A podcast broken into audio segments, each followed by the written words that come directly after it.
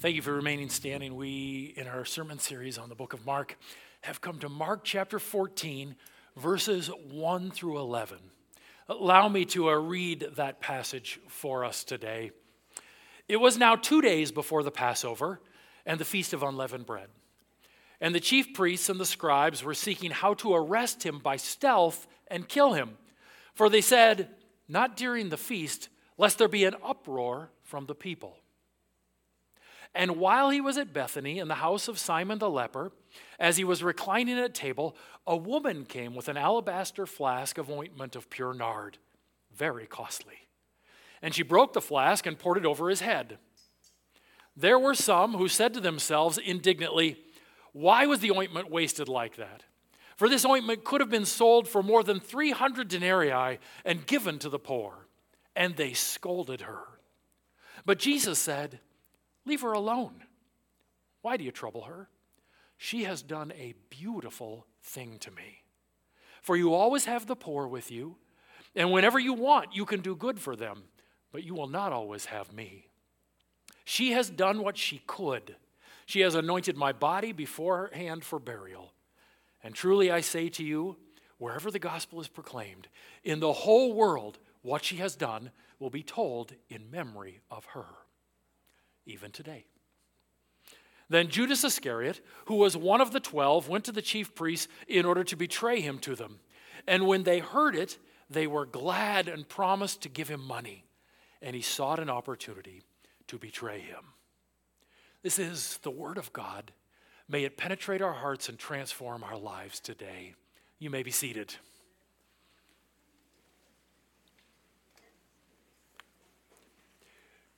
There are times when a contrast is made so clear because the things that are being juxtaposed to one another are put right up next to each other. And it makes the difference all the clearer as they are right next to each other. Last year, our family had a wedding out in Montana. And we took our Toyota Highlander out there and most of the roads that we drove on around that wedding were dirt roads. And so when we came back, our Highlander was filthy.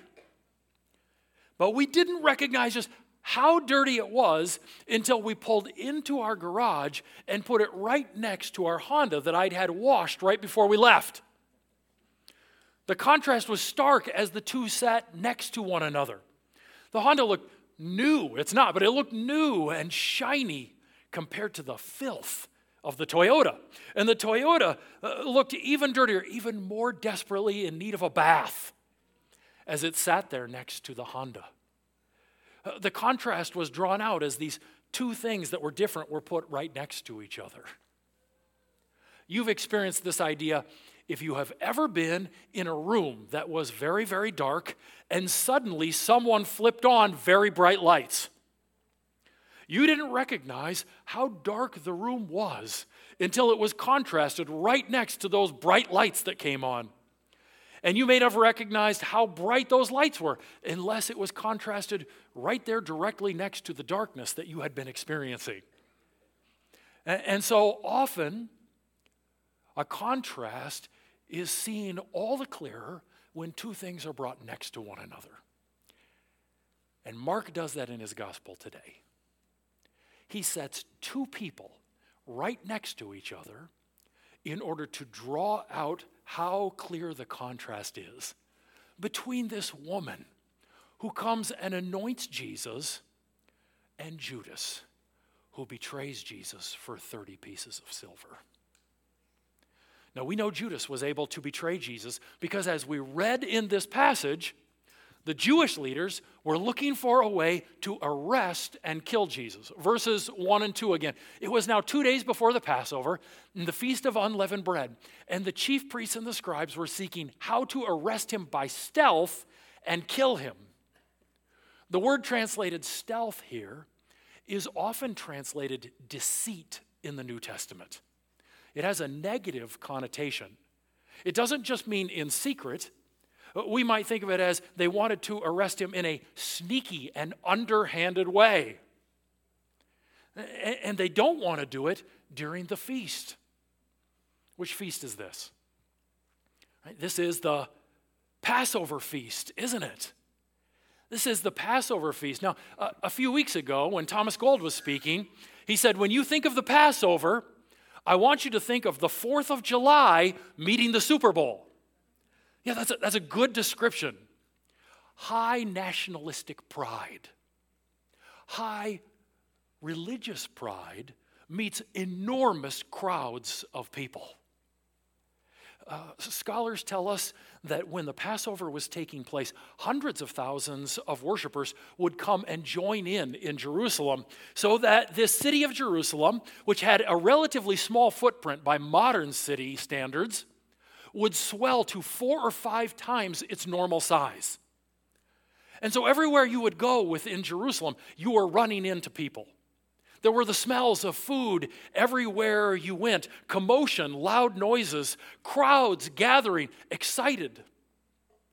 Uh, you might think of a really, really busy day at the state fair, where everywhere you go in the state fair, you are running into people. You go this way, you run into people, and you just there's a sea of people everywhere you look, and the smells of food, and it's loud, and there's commotion everywhere going on. And that is what Jerusalem is like during this time. But even more than that, this is a holy time. This is a holy celebration. They are celebrating God's release of his people from generations of slavery in Egypt that God released them by sending the 10th plague, the killing of the firstborn son, and gave his people away for judgment to pass over them through the sacrifice of a spotless lamb and the application of the blood of that lamb. This is a holy time. And so, what would we expect the religious leaders of Israel to be doing during this holy time? We might expect them to, to be home with their families teaching them about the significance of Exodus chapter 12 and what the Passover has meant to God's people. We might expect them to be out in public, leading times of prayer and praise of God. We might expect them to be in the streets, teaching people about the significance of the Passover. But where are the religious leaders? They are gathered behind closed doors, trying to figure out when and where they can murder Jesus. This is a contrast the holiness of this time of Passover contrasted with the absolute unholiness of the religious leaders of that time, seeking to sin in the most unimaginable way. That's what was going on during this particular Passover. They don't want to kill Jesus around the Passover. They don't want to arrest and kill him around the Passover. Why? Because they're really nice and gentle people, right? No, that's not it. Because they are afraid of an uprising from the crowd. Now, there are a couple things to think about when we think about their fear of an uprising from the crowd. The first is remember, they're afraid of an uprising from the crowd during the feast because there are now hundreds of thousands of visitors who have come into Jerusalem.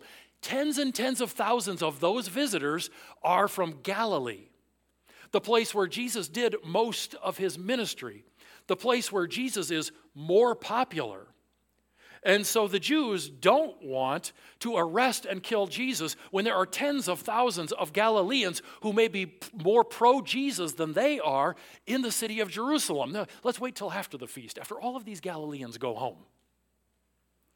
But even more than that, the Gospel of John shows us that they don't want an uprising during this time because they recognize Rome's eye is trained on us during the Passover feast. All of these people, all of these crowds, all of this nationalistic and religious pride had led to uprisings in the past. And so Rome was hyper focused on Jerusalem during the Passover. The governor, Pilate, would even come into town in order to make sure he kept his eye on what was going on. And the religious leaders of the, among the Jews don't want any sort of uprising taking place when Rome is watching like this. Because when these kinds of uprisings had taken place in the past, how had Rome reacted? With a heavy hand, costing many lives. And every time that Rome comes in to put down an uprising with a heavy hand, they take away a little more of the power and authority that the Jewish leaders have. And these Jewish leaders are like, we, we don't want to give up any more of our power and authority, so let's make sure there's no uprising right now so that Rome doesn't come in and take any more of that from us. Let's make, let's make sure it doesn't happen during this time when Rome is clearly watching. Let's do it sometime later when there's less attention. They don't want to arrest and kill Jesus during the Passover feast. But Judas makes them an offer they can't refuse. We saw that in the last two verses. Then Judas Iscariot, who was one of the twelve, went to the chief priests in order to betray him to them. And when they heard it, they were glad and promised to give him money, and he sought an opportunity to betray him. I want you to notice here that Judas initiates the betrayal with them. According to Matthew chapter 26, verse 15, Judas initiates getting paid for the betrayal with them. They don't want to arrest and execute Jesus during the Passover feast, but now Judas has come to them as an insider with a way for them to get their hands on Jesus in the dark, in a sneaky way, away from all of the crowds. And they say, We, we got to take advantage of this. Judas betrays Jesus, the other gospels tell us, for 30 pieces of silver. That was prophesied in the Old Testament in Zechariah chapter 11. But I also want us to recognize that that was not an enormous sum of money. Uh, scholars today think 30 pieces of silver was roughly equivalent to about one third the value of the perfume that the woman poured on Jesus. And yet he is willing to take that. He is fed up with Jesus. He wanted this kind of Messiah, and Jesus is going to be this kind of Messiah. And so Judas is willing to betray him, even for a sum that isn't particularly large here. Friends, I love that the religious leaders start off this passage absolutely not wanting to arrest and execute Jesus over the Passover feast. And, what do they do? They arrest and execute Jesus over the Passover feast. Why? Because of the terribly wicked and sinful actions of a man who comes to them in order to betray the one he is following. Just think about that for a minute. They don't want to execute Jesus over the Passover feast. And yet, because of Judas's wicked actions, Jesus will be executed during the Passover at a time when everyone was celebrating these spotless lambs that were sacrificed as a substitute so that they could be saved from slavery, so that judgment would pass over them. Jesus will now be executed as the sinless Lamb of God, his blood shed so that judgment from God would pass over his people and they might be saved, they might be freed so that Jesus is executed precisely when God intended, so that this symbolism would be beautifully and perfectly shown. Even though the passage starts with all of the religious leaders saying, We don't want it to happen now because of the sinful actions of a man who is doing things that are immoral. God somehow uses these immoral actions of the religious leaders and the sinful actions of Judas in order to bring about the death of Jesus at exactly the time he wanted all along. Right? God is awesome. Right? That is amazing as God works all of that together. Beautiful, beautiful. All right, we, we've looked at the dark and dirty side of the contrast that Mark gives us in this passage in Judas. Let's look at the light and pure side of this contrast. The woman that is mentioned in this passage, uh, we begin reading about her in verse 3. And while he was at Bethany, in the house of Simon the leper, as he was reclining at table, a woman came with an alabaster flask of ointment of pure nard, very costly. And she broke the flask and poured it over his head. Bethany was just a, a couple of miles away from Jerusalem, and Jesus is there at the home of Simon the leper. And I believe that Simon no longer has leprosy because he is hosting this large dinner party. I don't think it is a stretch to believe that this very well may be one of the lepers that Jesus has healed over the course of his ministry. We see Jesus healing lepers throughout his ministry. As a matter of fact, go back to the very first chapter of Mark, and you'll see a leper with great faith who receives healing from Jesus. I don't think it's a stretch to think that Simon may very well have been one of those lepers who was known as Simon the leper. And now that title is ironic as he lives in the healing that Jesus has provided. And here is a banquet to celebrate Jesus. During that banquet, a woman comes and approaches Jesus and anoints him. Mark does not give us this woman's name. But the parallel passage over in John chapter 12, verse 3, tells us that this is none other than Mary. Not Mary, the mother of Jesus, not Mary Magdalene, Mary, the sister of Martha and Lazarus. There's a lot of Marys, right? Hard to keep them all straight. This is Mary, the sister of Martha and Lazarus. And she has come before Jesus and she is anointing him. We're told in John chapter 12, in the additional information that's supplied there, that Martha and Lazarus are also at this banquet. And I just invite you for a minute to think of the little slice of heavenly celebration that was taking place at this banquet. As Simon the leper perhaps shared about what it was like to live for years as a leper and now the healing that he had received in Jesus. And, and you know, not, not to be a show off, but then Lazarus shares about what it was like to be dead for four days and then to be raised from the dead by Jesus. Mary, maybe Mary Magdalene is there, and she's sharing about what it was like to be possessed by seven demons, and then to be freed from that by Jesus. And, and on and on it goes in this beautiful picture of heavenly celebration of everybody talking about what they had experienced in the power and goodness of Jesus. And in the midst of all of that, Mary comes forward and she breaks this alabaster jar that is filled with an ointment, valuable because it was made from a rare plant in India. And she breaks it and she anoints Jesus' head with oil. John's parallel passage tells us she also put some on his feet and washed his feet with her hair. Uh, understand in a way that is not true in our culture in this culture, a woman's hair was considered her glory, her, her finest. And so there is a sense in which Mary is washing the dirty feet of Jesus with the finest she has, her glory, her hair, in a way that would have been more meaningful than any towel she could have used in order to dry his feet. This is a, beautiful act. Mary is pouring all of this out upon Jesus. And as we'll see in a minute, Jesus says she's poured out all she had in this process. I referred to this act just a moment ago as beautiful. There were some in attendance who didn't see it as beautiful, but as disgusting. There were some there at the banquet, they didn't see it as beautiful, they saw it as disgusting. Verses 4 and 5 there were some who said to themselves indignantly, I love that phrase, said to themselves indignantly, Why was the ointment wasted like that on you, Jesus? Yikes.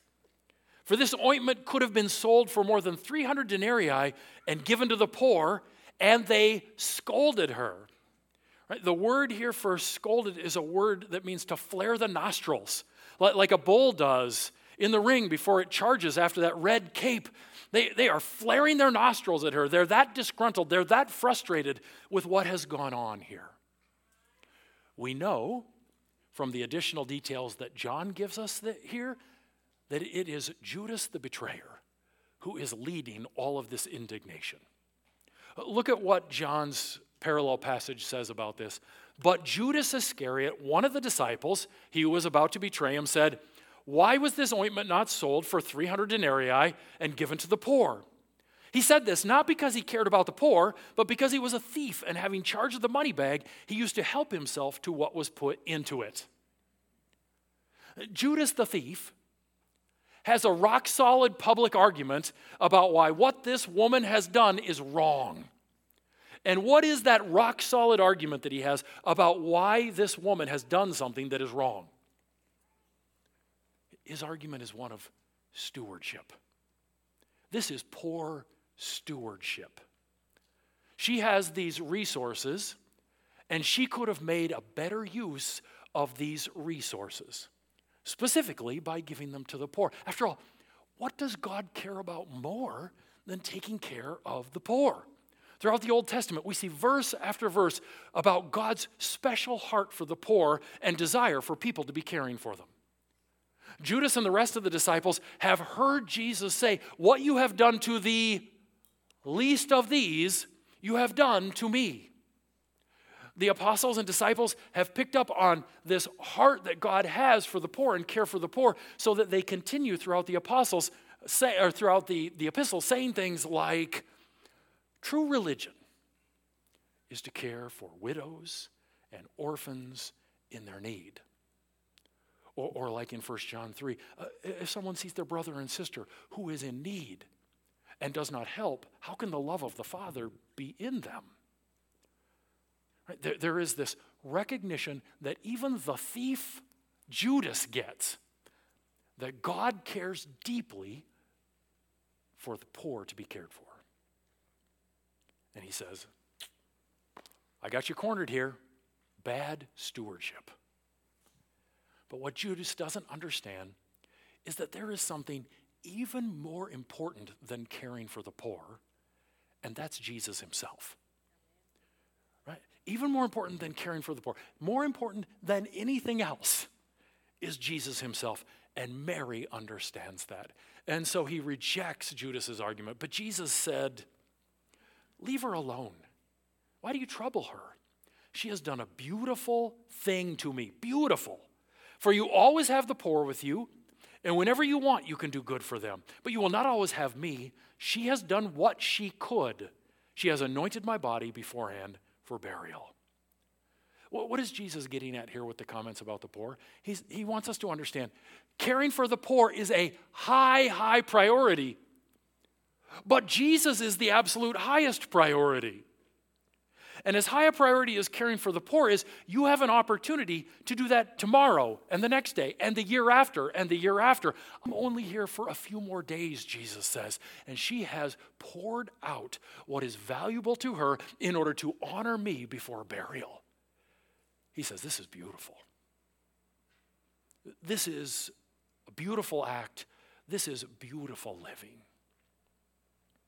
Right? Do, do you want to live a life that God considers beautiful?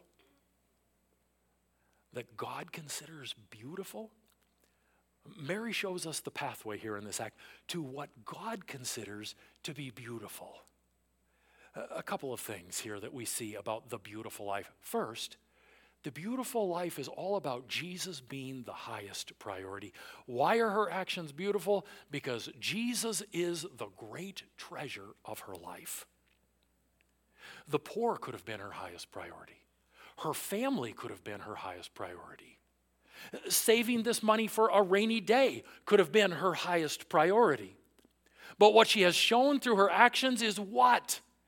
Jesus is the highest priority in my life, the great treasure of my life. As, as a matter of fact, I would contend this is what we see from Mary the few times we see her in the Gospels. Luke chapter 10, Martha is busy running around doing a lot of extra things that Jesus calls unnecessary. What is Mary doing? She is just at the feet of Jesus being with him. John chapter 11, Lazarus has died. Jesus comes, Mary sees him. What is the first thing she does? She falls at the feet of Jesus and talks about how great he is. Where is she in this passage? Once again, she ends up at the feet of Jesus because Jesus is the priority and great treasure of her life. It is beautiful living that we see from Mary. And I would suggest that in this passage, the Holy Spirit has used Mark in order to provide a contrast for us of what a true disciple looks like versus what a false disciple looks like. A true disciple versus a false disciple. What does a true disciple look like? Well, we, we see that in Mary here. A true disciple of Jesus sees their time, talent, and treasure as things to be used for Jesus and given over to Him. A true disciple of Jesus has their mind and heart focused on Him and extravagantly and sacrificially lives for Him. A true disciple of Jesus recognizes it is Jesus who is the great treasure of life. And life is all about being with Him. We see in Judas what a false disciple is like. And, and I just want to call your attention to the fact that when we talk about Mary and Judas, both of these people were within the Jesus community. Right? Both of these people are within the Jesus community. We might think of both of these people as church people today. One of them a true disciple, one of them a false disciple. What, what are characteristics of the false disciple? Judas seems to have sought Jesus for the things that he could get through Jesus, the things that Jesus might provide for him. Judas seems to have sought Jesus for, for money for, for perhaps increased power or notoriety. When Jesus wasn't a path to those things, he abandoned Jesus and went directly after them. Today, a false disciple may value being around the things of Jesus for the sake of getting good health, great friends, success at work, better behaved kids, just a general sense of good luck throughout my life. But in those situations, they are looking not to Jesus as the treasure, but to the things that Jesus may provide for them as the treasure. Jesus isn't Lord. Those blessings are Lord, and Jesus is just a tool to get to those blessings. And so they are not disciples of Jesus, they are disciples of these things over here they want Jesus to provide. That is a false disciple. I don't want to be a Judas, not any day of my life. Do I want to be a Judas in which I am primarily focused on Jesus for the things he'll get me? In which I only pursue Jesus because I have an actual other great treasure that I'm pursuing and think he'll get me there. Instead, I want to be a Mary who recognizes that Jesus is the great treasure and that being with Him is the great treasure of life. That, that's the beautiful life. When Jesus is the highest priority, when Jesus is the great treasure. The second thing I think that we see about here in, be- in the beautiful life is this the sacrificial loving of Jesus that she does. What is the beautiful life about? It is about sacrificially loving Jesus. In verse 8, when Jesus says that she has done all she could, he's saying she couldn't have given any more. Uh, she couldn't have done more, is what he is saying. She, she's given to me all that she possibly had. Uh, this ointment that she gives uh, may have been worth uh, $50,000 in today's money. It may very well have been their family treasure their security for the future. And she comes and breaks it and pours it all out upon Jesus. And Jesus says, She couldn't have done more than this. It, it, it's possible that they had a family treasure in money that she used to buy this for this purpose. We don't know. But Jesus says she couldn't have possibly have done any more. She is like the widow we saw just a couple of chapters ago. Do you remember her with her two small copper coins? She only had two small copper coins, and how much did she give? Both. She gave everything.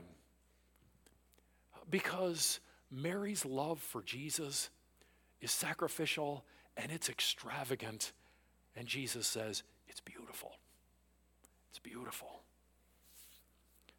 Mary could have saved some of the oil for herself. I mean, if she had poured out the equivalent of $10,000 worth of oil on Jesus, and, and save 40,000 for herself, wouldn't, wouldn't that be pretty generous? Wouldn't many of us have counseled that? Yeah, 20%, that, that's pretty good. You should save the rest and see what comes up. Right? But Mary's heart is different than that. She says, All of life is about Jesus. And I'm not giving him 20%. Everything is going to belong to him. I am pouring it all out on him uh, because He is the great treasure of my life. My practical heart,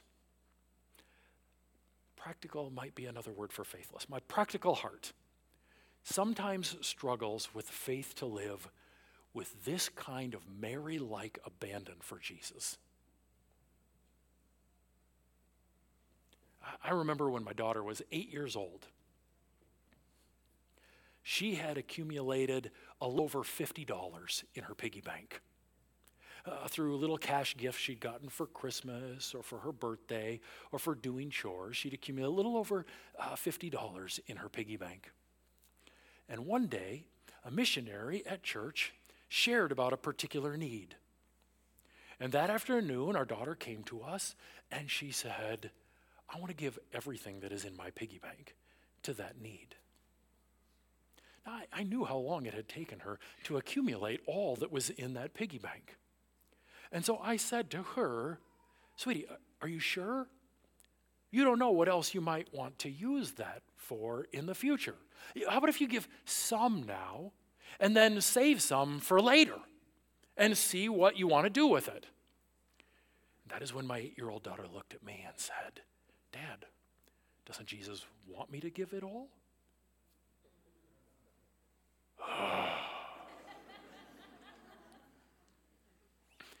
and so the next week we helped her to give it all.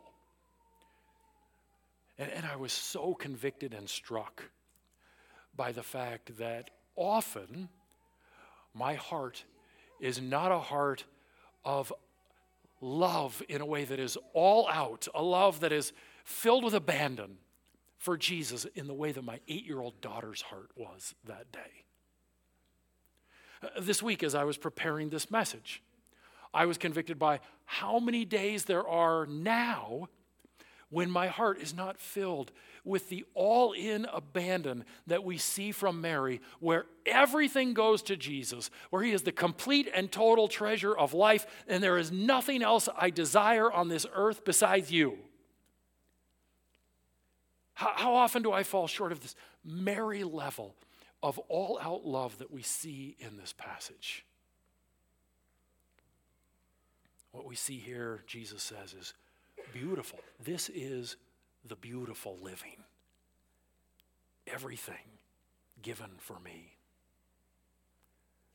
As I experienced that conviction, my prayer over the course of this week for myself and for you is Lord, let us pour everything out for you and your kingdom today. My time, my talent, my treasure, whatever it is, it all belongs to you. You're my great passion. You're my great pursuit. You're the treasure in life. You don't get me to the treasure, you're the treasure. Everything in life is about you. Let's be Marys. Right, friends, today, let's be Marys. What does that look like in your life? This last week, we entered into a season on the church calendar that is sometimes referred to as Lent. Now, Lent is bigger than this, but it has become known as a time in which people will give something up for 40 days for the sake of Jesus. Maybe they give up eating meat on Fridays. Maybe they give up candy. Maybe they give up watching some show, and they do so for a number of days for Jesus. I would just like you to think about this passage that we've read and the beautiful life that Mary shows us here and suggest that perhaps what we can pray about right now is more than just something that we could give up for a few days. But let's pray right now about how we can give up everything to Jesus today. How can everything we are and everything we have be given over to Him in a greater way? I'd invite you right now, if you would, just bow your heads with me and, and think about that and pray about that. Right? Talk to Jesus about that. God, how can I be Mary today? How can I be Mary this week? So that everything is completely and totally given over to you.